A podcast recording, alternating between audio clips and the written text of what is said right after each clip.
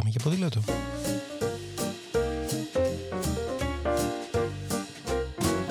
If today is a bad day, got you crying, feeling sore going this way. Σκέψεις, προτάσεις, ιδέες, συνεντεύξεις, απόψεις και προβληματισμοί, αλλά ποτέ αδιέξοδα, μια που το όχημά μας εδώ είναι το ποδήλατο. Με το Σπύρο Παπαγεωργίου, δηλαδή με μένα. There's a reason your happiness is on the slide. Yeah, could be just the season. The moon and stars don't wanna shine. If today is a bad day, don't give up. For something tells me tomorrow's gonna be. Καλώς ήρθατε σε ένα ακόμα επεισόδιο της σειράς Πάμε για ποδήλατο. Και για να πηγαίνουμε για ποδήλατο πρέπει καταρχάς να μην μας αγχώνει η διαδικασία. Γι' αυτό και σε αυτό το επεισόδιο θα σας πω τι να μην σας απασχολεί καθόλου μα καθόλου όταν κάνετε ποδήλατο. Έχουμε μιλήσει αρκετές φορές για τα πράγματα που πρέπει να προσέχουμε όταν κάνουμε ποδήλατο. Τι να φροντίζουμε, τι να γνωρίζουμε, τι αξεσουάρ να έχουμε.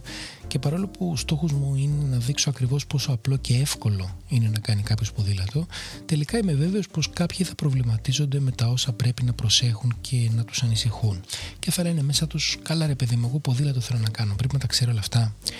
Σε αυτό το επεισόδιο λοιπόν θέλω να επικεντρωθούμε στο πώς θα χαλαρώσουμε από τα άγχη και τις αγωνίες και θα επικεντρωθούμε στο προφανές, να κάνουμε περισσότερο ποδήλατο. Να διευκρινίσω ξανά πως μιλάμε εδώ κυρίως για αστική μετακίνηση, για χαλαρή ψυχή και ταξίδια, αλλά ακόμα και για αθλητική ποδηλασία, αλλά σε εισαγωγικό στάδιο. Ας δούμε λοιπόν τι δεν πρέπει να μας απασχολεί σε σχέση με το ποδήλατο. Πρώτον, δεν πρέπει να σας απασχολεί καθόλου πόσο ακριβό θα είναι το ποδήλατό σας. Πιο σημαντικό είναι το ποδήλατο να είναι κατάλληλο για αυτό που το χρειάζεστε και όχι το πόσο ακριβό είναι. Προφανώς ένα ακριβότερο ποδήλατο ε, θα είναι καλύτερο από ένα φτηνότερο. Αλλά δεν είναι καθόλου βέβαιο πως εσείς θα είστε σε θέση να αντιληφθείτε τη διαφορά ούτε ότι θα μπορείτε να αξιοποιήσετε τα πλεονεκτήματα ενός πολύ ακριβότερου ποδηλάτου. Δηλαδή μεταξύ μας τι θα γίνει τώρα αν το ποδήλατο είναι 11 κιλά αντί για 10 ή αν μιλάμε για πόλεις αν είναι 15 αντί για 14. Θα αλλάξει κάτι; Όχι. Αυτή τη διαφορά βάρους μπορεί να στοιχίζει από 100 έως και 1000 ευρώ σε κάποιες περιπτώσεις και αναρωτηθείτε αξίζει; Είναι κάτι που εσείς θα το κρίνετε.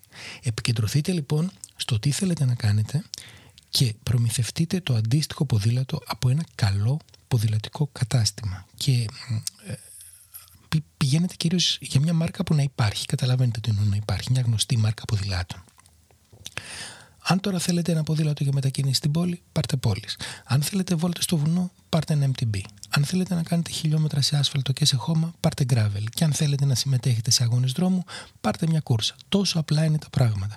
Μην πάρετε μια κούρσα όσο ακριβή κι αν είναι, ή ένα mountain bike για να κινήσετε στην πόλη, ούτε ένα ποδήλατο πόλης για να κάνετε το γύρο της Ευρώπης, γιατί απλώς δεν θα σας κάνει τη δουλειά. Δεύτερον, μη σας απασχολεί καθόλου μα καθόλου τι λάστιχα να επιλέξετε. Μην μπείτε σε αυτή τη διαδικασία γιατί δεν πρόκειται να βγάλετε καμία άκρη. Να πάρω 40 ή να πάρω 38, να πάρω 28 ή να πάρω 25, να πάρω με πολλά τα κουνάκια, με λίγα τα κουνάκια ή χωρίς τα κουνάκια. Φροντίστε απλώς τα ελαστικά σας να είναι σε καλή κατάσταση και σωστά βοσκομένα. Και εδώ επίσης σας βγάζει από μπελάδε το να είναι μιας καλής μάρκας.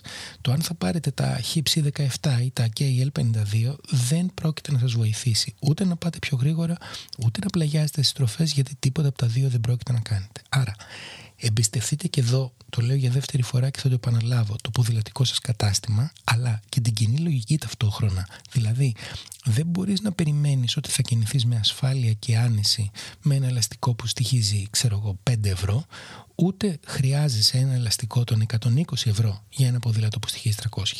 Εντάξει, απλό νομίζω. Τρίτον, μην σας απασχολεί καθόλου το θέμα του εξοπλισμού. Εντάξει, πολλοί θα πούνε ότι είμαι ο τελευταίος που θα μπορούσε να υποστηρίξει ότι δεν είναι ωραίο να αγοράζουμε gadget, αλλά τα αγοράζουμε επειδή τα θέλουμε, όχι επειδή τα χρειαζόμαστε. Έτσι. Όσο λιγότερα έχετε, τόσο καλύτερα. Να αγοράζετε μόνο εκείνα τα αξεσουάρ που χρειάζεστε. Δηλαδή, μια τρόμπα δαπέδου, ένα σετ φωτάκια και μια κλειδαριά. Άντε και ένα τσαντάκι μικρό για μικροπράγματα για τη σέλα ή το τιμόνι, αν αυτό σας είναι χρήσιμο. Για παράδειγμα, εγώ έχω ένα τσαντάκι μικρό στο ποδήλατο που κάνω πιο μακρινές διαδρομές, αλλά στο αστικό μου ποδήλατο δεν έχω γιατί βάζω τα πράγματα στην τσάντα μου, στο σακίδιό μου. Τέταρτον, μην σας απασχολούν τα ακριβά ποδηλατικά ρούχα. Άλλο ένα πονεμένο κεφάλαιο είναι αυτό. Ναι, είναι σίγουρο πως ένα κολάν των 150 ευρώ είναι καλύτερο από ένα των 30. Αλλά αν πρόκειται να κάνετε πάνω από 4 ώρες ποδήλατο. Εκεί θα καταλάβετε τη διαφορά. Όχι στη μισή ώρα, ούτε στη μία μισή. Άσε που στη μισή ώρα ή στη μία δεν χρειάζεσαι καν κολάν. Επίσης, ε, στη μετακίνηση στην πόλη είναι κάτι για το οποίο έχουμε ξαναμιλήσει. Τα μόνα ρούχα που χρειάζεστε για να κινηθείτε στην πόλη είναι τα ρούχα σας. Τίποτα άλλο. Επομένως, χαλαρώστε. Τέταρτον, όσο και αν σας ακουστεί παράξενο και μην με παρεξηγήσετε σας παρακαλώ, δεν πρέπει να σας απασχολεί η έλλειψη υποδομών. Ναι, πρέπει να διαμαρτύρεστε και να γκρινιάζετε στους πολιτικούς, πρέπει να επιδιώκετε λύσεις, αλλά δεν είναι λόγος για να μην χρησιμοποιείτε ποδήλατο. Και το γιατί είναι απλό. Στις περιπτώσεις όπου δεν υπάρχουν υποδομές, και δεν μιλάω μόνο για την Αθήνα, αλλά και τις υπόλοιπες πόλεις ελληνικές, μπορεί κάποιος να κινείται άνετα εάν επιλέγει δευτερεύοντες δρόμους. Δρόμους δηλαδή χωρίς κίνηση και με χαμηλές ταχύτητες. Και ε, για αυτό το θέμα έχουμε ξαναμιλήσει και αν θέλετε να ξαναμιλήσουμε με μεγάλη χαρά. Πάντως το δεν έχει ποδηλατόδρομο δεν είναι ικανός λόγος για να μην κάνετε ποδήλατο. Όσο περισσότερα ποδήλατα υπάρχουν στους δρόμους τόσο πιο ασφαλές είναι το περιβάλλον για όλους. Άρα αντί να επικεντρώνεστε στο δεν υπάρχουν υποδομές που δεν υπάρχουν στις περισσότερες πόλεις και κακώς δεν υπάρχουν αρχίστε να σχεδιάζετε καλύτερα τις διαδρομές σας αποφεύγοντας κεντρικούς δρόμους. Δείτε το έτσι κάπως σαν παιχνίδι ας πούμε. Πέμπτον, μη σας απασχολεί καθόλου το αν γυμνάζεστε. Γυμνάζεστε. Ήδη με το ότι κουνάτε τα πόδια, διατηρείτε την ισορροπία και προσέχετε γύρω σας, γυμνάζετε σώμα και πνεύμα. Διατηρήστε εσείς σε καλή κατάσταση με αυτό, έστω και με μικρές μετακινήσεις, αλλά ταυτόχρονα βελτιώνετε την ισορροπία σας και όλες σας τις αισθήσεις. Και διατηρείτε και την ψυχική σας υγεία, Έχετε δει όλους αυτούς του κακομίριδε μέσα στα αυτοκίνητα πόσο εκνευρισμένοι είναι; Εσείς χαμογελάτε. Εκτός κι αν είστε τίποτα κρινιάριδες από τη φύση σας που ξέρω πολύ καλά ότι δεν είστε. Έκτον, μη σας απασχολεί τι θα φάτε και τι θα πιείτε.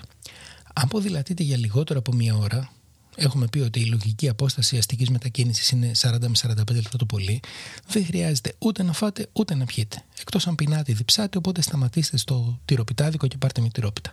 Θέλω να πω, δεν είναι υποχρεωτικό να σας απασχολήσει ούτε καν να κουβαλάτε μαζί σας παγούρι. Για να δείτε τώρα τη διαφορά με το προηγούμενο, αν όμως πρόκειται να κάνετε πολύ ωραία άσκηση, δηλαδή αν κάνετε ένα ψυχή την Κυριακάτικη σας βόλτα ή θέλετε να πάτε ένα ωραίο ταξίδι ή κάτι τέτοιο και πρόκειται να ποδηλατήσετε για πάνω από δύο ώρες, εκεί πρέπει οπωσδήποτε να θυμάστε να πίνετε τουλάχιστον μια καλή γουλιά νερό κάθε περίπου 20 λεπτά για να μην αφιδατώνεστε. Τώρα, έβδομο, μην σας απασχολεί καθόλου η κλοπή δεν εννοώ να μην σα απασχολεί ότι θα σας πάρουν το ποδήλατο, ενώ να ελαχιστοποιήσετε τις πιθανότητες να συμβεί αυτό με μερικές πολύ απλές λύσεις. Καταρχάς, το απλούστερο. Χρησιμοποιείτε θέσεις στάθμευσης, αν και όπου υπάρχουν βέβαια, γιατί δεν υπάρχουν αρκετές, που να βρίσκονται σε μια περιοχή καλά φωτισμένη και με κόσμο. Ε, δένετε και το πλαίσιο και τον εμπρόστιο τροχό και χρησιμοποιείτε οπωσδήποτε μια καλής ποιότητας κλειδαριά εδώ συνδυαστικά με την κλειδαριά μπορείτε να χρησιμοποιήσετε AirTags της Apple ή αντίστοιχες λύσεις άλλων εταιριών που μπορείτε να τοποθετήσετε σε κάποιο μη εμφανές σημείο του ποδηλάτου για να ξέρετε ανα πάσα στιγμή που βρίσκεται το ποδήλατό σας. Γι' αυτό θα μιλήσουμε σε άλλο επεισόδιο. Χρησιμοποιείτε επίσης όπου μπορείτε πάρκινγκ αυτοκινήτων Αρκετά δέχονται ήδη ποδήλατα και μάλιστα με οργανωμένο τρόπο, όπως είναι τα Citizen, και άλλα δέχονται απλώς αν τους το ζητήσετε. Δηλαδή, παιδιά, μπορώ να τα αφήσω. Εμένα ποτέ κανείς δεν μου έχει πει όχι. Ειδικά τώρα για τα Citizen, αξίζει να το τονίσουμε αυτό, προσφέρουν μια λύση με μηνιαία κάρτα με ιδιαίτερα χαμηλό κόστος, με την οποία μπορείτε να σταθμεύετε το ποδήλατο σε οποιονδήποτε σταθμό και για όσο θέλετε. Πρακτικά δηλαδή, μπορείτε να μην ανεβάζετε ποτέ το ποδήλατο στο σπίτι, αλλά να το αφήνετε εκεί. Και αυτό σε οποιοδήποτε από τους σταθμούς Citizen που υπάρχουν στην Αττική. Ε, σε συγκεκριμένους σταθμούς, όπως αυτόν που υπάρχει στον πύργο Αθηνών, μπορεί κανείς να βρει και έναν ειδικό πολυτελή, θα έλεγα, κλοβό που μπορεί να βάλει με τρομερή ασφάλεια τα ποδήλατά του. Αυτό αξίζει τον κόπο να πάτε να το δείτε έτσι μόνο για την εμπειρία. Δεν θα πιστεύετε ότι υπάρχει. Τώρα, αν δεν μπορείτε ή δεν θέλετε, ρε παιδί μου, να κάνετε τίποτα από τα παραπάνω, χρησιμοποιήστε ένα ποιοτικό διπλωτό ποδήλατο. Ήδη θα έχετε καταλάβει όσοι ακούτε αυτά τα επεισόδια ότι έχω μια δυναμία στα Brompton που θεωρώ ότι ε, το λέω αυτό χωρίς καμία επιφύλαξη, είναι ό,τι καλύτερο σε διπλωτό ποδήλατο. Σίγουρα υπάρχουν όμως και άλλες καλές λύσεις και ποιοτικές εξίσου. Άρα, αν δεν θέλετε να αφήνετε κάπου το ποδήλατο, ε, το διπλώνετε και το παίρνετε μαζί σας αγκαλίτσα. Άρα, ο φόβος της κλοπής, που είναι εξαιρετικά σοβαρός και δικαιολογημένος και μπορούν να σας το βεβαιώσουν αυτό όσοι έχουν χάσει ποδήλατο, ε, δεν αποτελεί λόγο να μην χρησιμοποιείτε ποδήλατο. Απλώς πρέπει να είστε προετοιμασμένοι για λύσεις, ξεκινώντας με κάποια ή με μερικές από αυτές συνδυαστικά δηλαδή τις προτάσεις που προανέφερα. Αν έχετε και άλλες ιδέες, είμαι σίγουρος πως υπάρχουν και άλλες ιδέες, μοιραστείτε τις μαζί μας για να τις μάθουμε κι εμείς και να τις εφαρμόζουμε. 8. Μη σας απασχολεί καθόλου ο καιρός. Αυτό το είπαμε στο περασμένο επεισόδιο. Αν δεν το έχετε ακούσει, ευκαιρία είναι να ακούσετε το. Δεν θα το πω ξανά, αλλά θα δώσω τρεις κατευθύνσεις πολύ επιστημονικά τεκμηριωμένες. Αν υδρώνετε, πηγαίνετε πιο αργά. Αν κρυώνετε, βάλτε γάτια και σκούφο. Αν βρέχει, χρησιμοποιήστε διάβροχο. Αυτά. Τόσο απλά, τόσο εύκολα. Ένατον. Μη σας απασχολεί καθόλου η γνώμη των άλλων. Το έχω ακούσει και αυτό. Δεν κάνω ποδήλατο γιατί νομίζω ότι δεν είμαι καλός ή καλή και οι άλλοι θα με κοροϊδεύουν. Κανείς δεν είναι καλός στο ποδήλατο, μόνο οι Δανείοι, οι Ολλανδοί και οι αθλητές ποδηλασίας. Οι υπόλοιποι βελτιωνόμαστε καθημερινά με τη χρήση. Άρα, όσο πιο πολύ το χρησιμοποιείτε, τόσο καλύτεροι γίνεστε. Και πιστέψτε με, αυτός που θα μπει στη διαδικασία να σχολιάσει το αν είστε καλός ή καλής στο ποδήλατο, δεν νομίζω ότι είναι κάποιος για του οποίου τη γνώμη θα πρέπει να ενδιαφέρεστε. Δέκατον και τελευταίο. Μην σας απασχολεί το ότι ξεχάσατε να ενεργοποιήσετε το Strava. Αστείευω. Αυτό πρέπει να σας απασχολεί. Ε, και όχι μόνο να σας απασχολεί, αλλά να το ξεχάσετε, γυρίστε πίσω και ξεκινήστε από την αρχή. Διότι, όπως ξέρουν όλοι, αν δεν είναι ανεβασμένος στο Strava, δεν έγινε ποτέ. Αυτά ήθελα να σας πω σήμερα για να χαλαρώσετε, να μην σας νοιάζει τίποτα εκτός από το να πάτε για ποδήλατο. Καλές και απολαυστικές διαδρομές λοιπόν και σας παρακαλώ μην μου αγχώνεστε για τίποτα ποδήλατο. Ήταν άλλο ένα επεισόδιο της σειράς «Πάμε για ποδήλατο» με τον Σπύρο Παπαγιώργιο. Και αν έχετε οποιαδήποτε ιδέα, πορεία, προβληματισμό ή πρόταση για κάποιο συγκεκριμένο θέμα, στείλτε mail στο info.tempike.gr και να είστε βέβαιοι πως θα τη συζητήσουμε.